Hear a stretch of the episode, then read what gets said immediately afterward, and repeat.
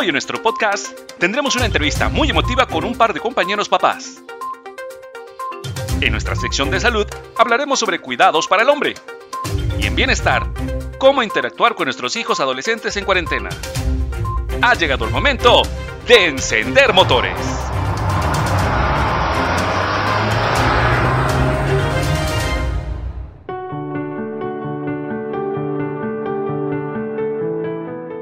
¡Qué padre es ser padre!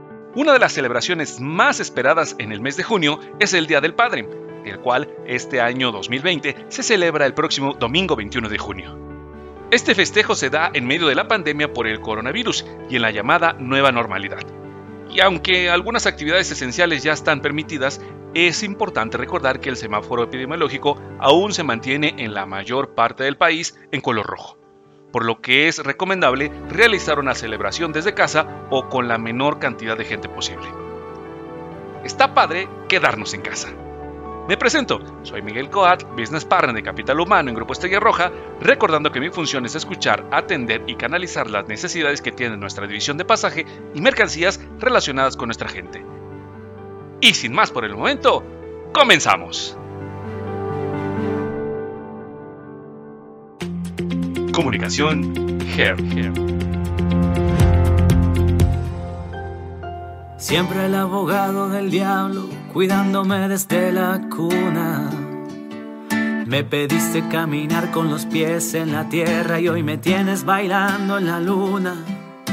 Siempre hablando con la cabeza, poniendo todos los problemas sobre la mesa impartiendo lecciones como buen profesor, la única persona a la que tengo temor de fallarle. Pero te ¡Oh! ¡Qué hermosa aventura ser padre!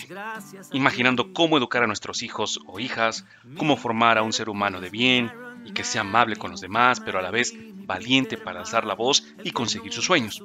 Y a todo esto hay que sumarle todas las responsabilidades de trabajo, pendientes, proyectos, entre otros. Pero eso sí, sin importar el cansancio ni la carga de trabajo, siempre se busca un momento de calidad para ellos. ¿Y cómo no hacerlo si son la razón de todos nuestros esfuerzos? A lo largo de todo este tiempo, la evolución del rol de jefe de familia o papá ha cambiado de ser solo un proveedor o el que se encargaba de la disciplina en casa a involucrarse en temas de formación, guía emocional, entre muchas otras. Pero ser un modelo para nuestra familia siempre será la mayor responsabilidad. Mi más grande bendición, tu respeto, lo que más quiero en la vida. Y un te amo que venga con tu saliva.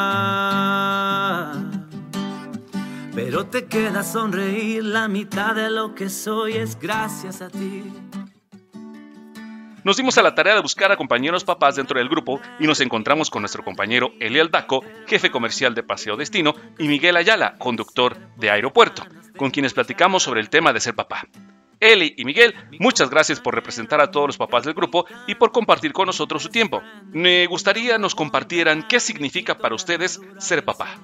¿Qué tal, Miguel? Pienso que ser papá significa asumir una gran responsabilidad y compromiso familiar. Es sacrificar mucho sin importar lo que pierdes, solo por el hecho de que siempre ganas. El ser padre se aprende día a día y es la única profesión en la que primero te dan el título y luego cursas la carrera. Mira, una de las encrucijadas a las que te enfrentas es cuando tienes la idea de ser padre y dar ese paso hacia adelante en tu vida. Dejar de ser hijo para ahora convertirte en, en papá, donde comienzas a construir un futuro de cómo será tu hijo, a quién se parecerá, conocerlo para guiarlo y ayudarle a cumplir cada una de sus metas y sueños y entregando ese amor incondicional, que eso es más de lo que se puede expresar. Y siempre dar una mano amiga a cada uno de los hijos para salir de sus adversidades y festejar cada uno de sus logros. Y esto es una de las experiencias más maravillosas que tienes como padre. Bueno, creo que para mí ser padre es mucho más que solo tener un hijo. Es comprender lo que nuestros padres hicieron por nosotros, es sacrificar mucho sin perder nada porque siempre ganas. Creo que es el mejor regalo que te da la vida y que lo entiendes hasta que, hasta que lo abres. Pero también ser padre es tener el valor de aceptar lo que nuestros hijos decidan hacer con su vida, aunque sus planes no coincidan con los nuestros. Haciendo un poco de memoria, ¿cuál ha sido la mejor lección que sus hijos les han enseñado? Caray, Miguel, creo que han sido muchas, pero una de las que recuerdo es cuando uno de mis hijos me dejó una nota en la que me decía, papito, gracias por darme el mejor regalo de preocuparte y creer en mí, y enseñarme con tu ejemplo lo que es el esfuerzo y la responsabilidad. Nada más por eso sé que tengo una gran responsabilidad con ellos, y eso lo disfruto cada día. Creo que la mejor lección que he aprendido de ellos es que soy vulnerable, que ha habido ocasiones en las que he tenido miedo, pero cuando me doy cuenta que no tengo otra, opción más que enfrentarlas y hacer las cosas bien porque ellos me observan y, y, porque yo debo ser el mejor ejemplo para ellos, pues te das cuenta de que, que no hay de otra, de que debes enfrentarlo y hacerlo bien. Y a todo esto, ¿qué opinan sus hijos de su colaboración en Grupo Estrella Roja? Mira, comparten mucho la satisfacción que tengo de laborar en esta empresa, que nos ha dado mucho como familia y, y gracias a eso ser, ser muy felices. Además de que no solo mis hijos comparten esto, es de que mi padre también comparte ese mismo orgullo de cuando platica con sus amistades, comenta dónde trabajo y del crecimiento que he tenido en estos ya casi 24 años laborando en Estrella Roja. Y lo que me da mucha alegría escuchar esto de ellos. Bueno, ellos me comentan que, les da orgullo el saber de que, de que yo manejo una unidad muy pesada, muy grande, pero también les da orgullo de que he desempeñado bien mi trabajo y que están conscientes de que es una gran responsabilidad. Siempre que, que voy a salir, pues me piden que lo haga, que lo haga con cuidado y que, que me vaya bien.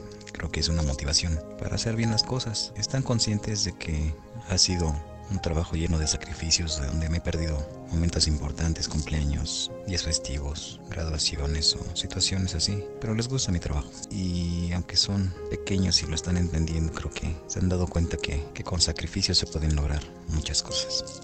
Y para finalizar, ayúdenme a enviar un mensaje a todos los papás del grupo. Como padres, eh, siempre damos todo para los hijos. Una de las cosas importantes es darle tiempo a tu hijo. Separa un tiempo de tu agenda para dedicarte única y exclusivamente a tus hijos. Y ellos nunca olvidarán esos momentos. Me encanta un adagio que dice, dime a qué dedicas tu tiempo y te diré qué amas. Aprovechen cada oportunidad de enseñarle a tus hijos valores, de crear un ambiente de respeto y amor. Y algo muy importante, enséñales con tu ejemplo. Las acciones hablan más que mil palabras y siempre has de saber cuánto les amas. Gracias Miguel por, por este tiempo y por esta oportunidad. Saludos. Para todos los papás del grupo Estrella Roja, pues un fuerte abrazo. Aquellos que tengan la oportunidad de estar con los hijos, con la familia, que tengan un excelente día, disfrútenlo. Y para los que no, pues de igual manera también, aunque sea a la distancia, pero los hijos y la familia saben que, que si estamos lejos es por ellos, ¿no? Por, por ofrecerles algo y porque en la casa no falte nada. Eh, feliz Día del Padre, a pesar de los momentos difíciles, que el ánimo no decaiga, pronto vamos a salir de esto y, y, hay que seguir echando ganas. Nuestros compañeros han sido hoy la voz de todos los que son o serán papás y celebrarán a lo grande este Día del Padre. Ya sea trabajando o desde casa, este día tan especial. Un abrazo a todos los papás de Grupo Estrella Roja, estamos muy orgullosos de ustedes. Mi querido viejo, mi amigo, confidente de todos mis sueños. Camina conmigo, papá. Compartamos huellas de la vida. Historia Her.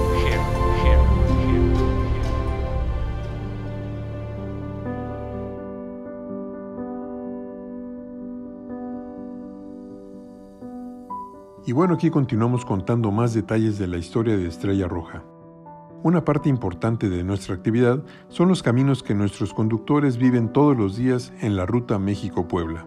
Hasta el primer cuarto del siglo XX, transitar en sus caminos de tierra, a caballo, en carreta o en los primeros autos era toda una odisea, sujeta a los hoyos, la lluvia, los asaltantes y lo empinado de los montes. La antigua carretera federal se inauguró en 1926 y fue el primer camino recorrido por nuestros autobuses desde 1945. Era una hermosa carretera de dos carriles con árboles en ambos lados a lo largo de todo el camino, pero muy peligrosa por sus curvas y subidas lentas. Cuando cumplimos 50 años como empresa, uno de nuestros conductores, ya fallecido, don Guadalupe Sánchez, mejor conocido como don Lupito, nos dejó sus testimonios de lo que significaba en los años 50 manejar un autobús en la antigua carretera federal.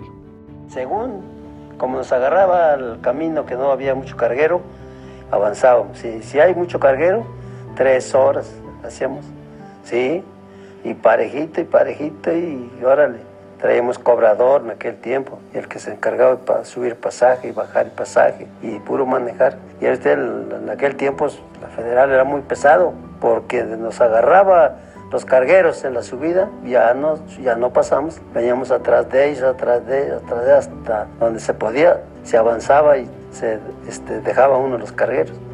Una nueva autopista se empezó a construir en 1959, que después de tres años de obras se inauguró en 1962 y la llamaron la Supercarretera México-Puebla, de cuatro carriles. Cuando se inauguró, don Lupito nos cuenta cómo fue. Nosotros inauguramos la autopista de, México para Puebla. Yo en aquel tiempo de aquí me fui a las 5 de la mañana y luego llegando a México regresamos y ya nos mandaron por la autopista, ya nos venimos atrás del presidente ni cabían aquí los carros donde parar cuando fue el centenario. Efectivamente, el presidente de la República, don Adolfo López Mateos, al llegar a Puebla, entregó oficialmente la supercarretera al presidente municipal en ese momento, don Eduardo Cuemerlo, quien a su vez era accionista de Estrella Roja, y así le dio un doble significado a esa apertura. Tres factores han ayudado a evitar los accidentes fatales que antes se presentaban en esta autopista. Uno, la instalación de la barrera que divide los carriles de ida y regreso por iniciativa de un club de automovilistas en los años 80. Dos, la ampliación a seis carriles que ha durado toda una eternidad pero ya se va completando. Y tres, la regulación de velocidad y capacitación de conductores en el transporte de pasajeros. Bueno, hasta aquí este capítulo, esta historia continuará.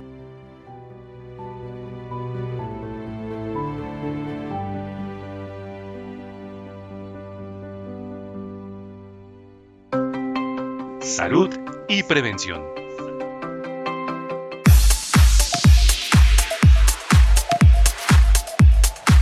Bienvenidos a nuestra sección de salud. Hoy estaremos hablando, como es costumbre ya, con nuestra doctora de cabecera, la doctora Iraís.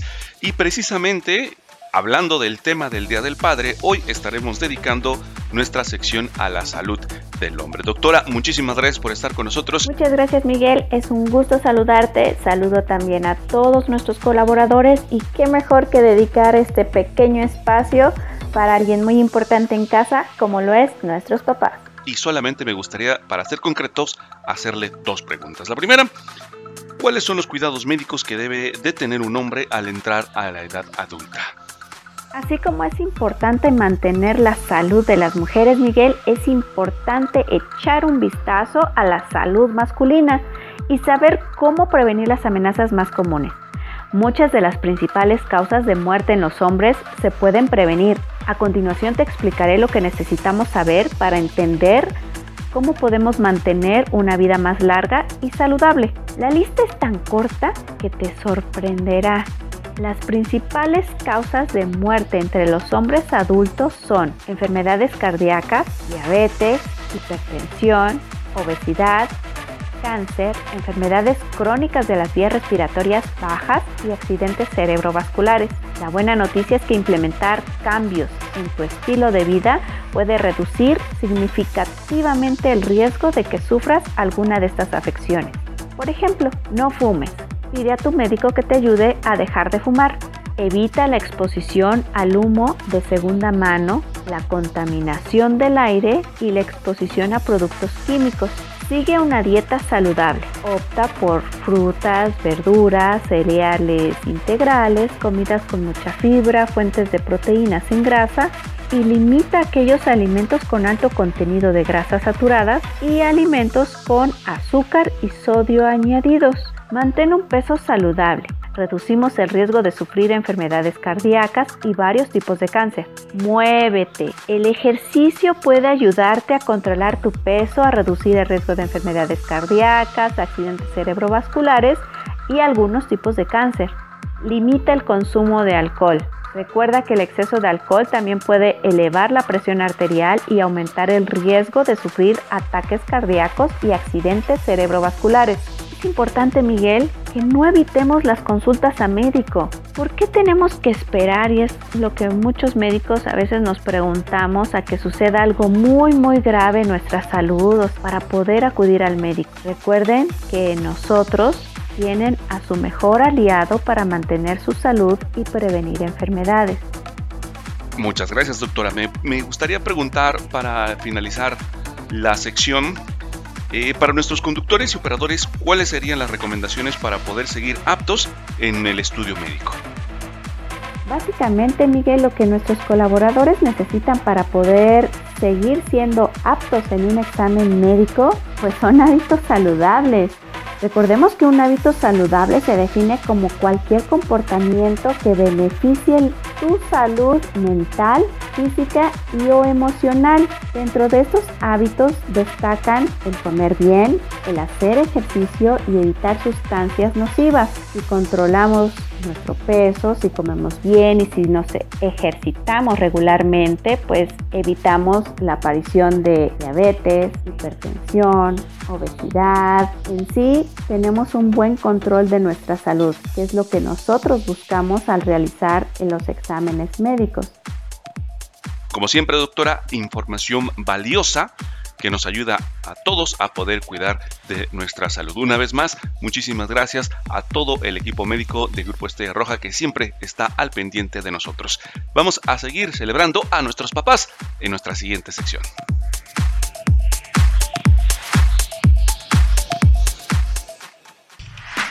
Bienestar.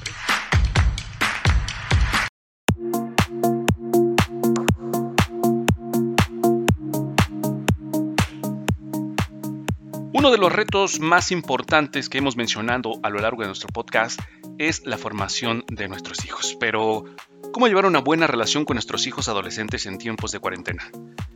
Eh, no es sencillo conocer la psicología adolescente. En primer lugar, porque no es uniforme y única. En tiempos de cuarentena, la convivencia diaria con nuestros hijos adolescentes nos puede poner retos intensos e interesantes de los que hay que sacar el mejor partido, por el bien de ellos y de nosotros como padres. La psicóloga Beatriz Piña, especialista en intervención clínica y experta en desórdenes emocionales, nos aporta estas técnicas para padres para un buen manejo de la etapa adolescente de los hijos. Primero, hay que crear un espacio de comunicación abierto, seguro y cálido. Siempre evitar sermones o dar lecciones, es importante que sientas que existe una simetría en la comunicación para poder opinar o expresar lo que necesiten. Saber escuchar y que se sientan escuchados una escucha activa y realmente interesada en conocer sus ideas y pensamientos, fomentar un entorno familiar con demostraciones de afecto. Recordar que en esta etapa los hijos e hijas pueden parecer más ariscos, es algo normal, pero es importante que expresemos y les demos las verdaderas muestras de cariño para llegar a su corazón adolescente de manera espontánea, aunque ellos no lo demuestren. Favorecer una buena regulación y expresión emocional. Este punto desde la psicología del adolescente es clave. La mejor forma es que padres den ejemplo de comunicación en la pareja. Si los adolescentes experimentan cómo sus figuras de referencia hablan en forma abierta y sana de sus emociones y las regulan de forma adecuada, será un modelo adecuado para que ellos también lo repitan. Siempre ayudar a construir una autoestima sólida. Ayudarles a descubrir sus puntos fuertes Utilizar el refuerzo positivo por medio del elogio o las muestras de afecto cuando hacen algo bien. Esto ayuda a elevar su autoestima. Incluir responsabilidades, asignándoles tareas del hogar para que participen en la organización familiar. Transmitir valores de familia. Es importante que confiemos en que hemos transmitido de nuestros hijos e hijas unos valores adecuados y firmes y confiar en que sabrán ponerlos en práctica. Siempre estar atentas y atentos a que integren todos esos cambios de manera adecuada. Que acepten su cambio físico como normal les ayudará a aprender a quererse y cuidarse. Que entiendan que es un momento eh, fluctuante en lo que se refiere a las emociones y que es necesario gestionarlos de manera adecuada. Siempre será fundamental que la familia sea la guía, una brújula ayudándoles a encontrar su propio camino. Con esto estamos llegando al final de nuestro podcast número 9 ya. Eh, este programa especial que hemos preparado para todos los papás. Esperemos que se la pasen de manera increíble este domingo. Les mandamos un fuerte abrazo y les mandamos los mejores deseos desde aquí, desde Capital Humano. Gracias a ustedes, gracias a todos los papás que se encuentran trabajando, que se encuentran todavía operando y también aquellos que se encuentran desde casa mandando las mejores vibras. Gracias a ustedes, nosotros seguimos en el camino. Feliz Día del Padre y pásenlo maravilloso. Gracias.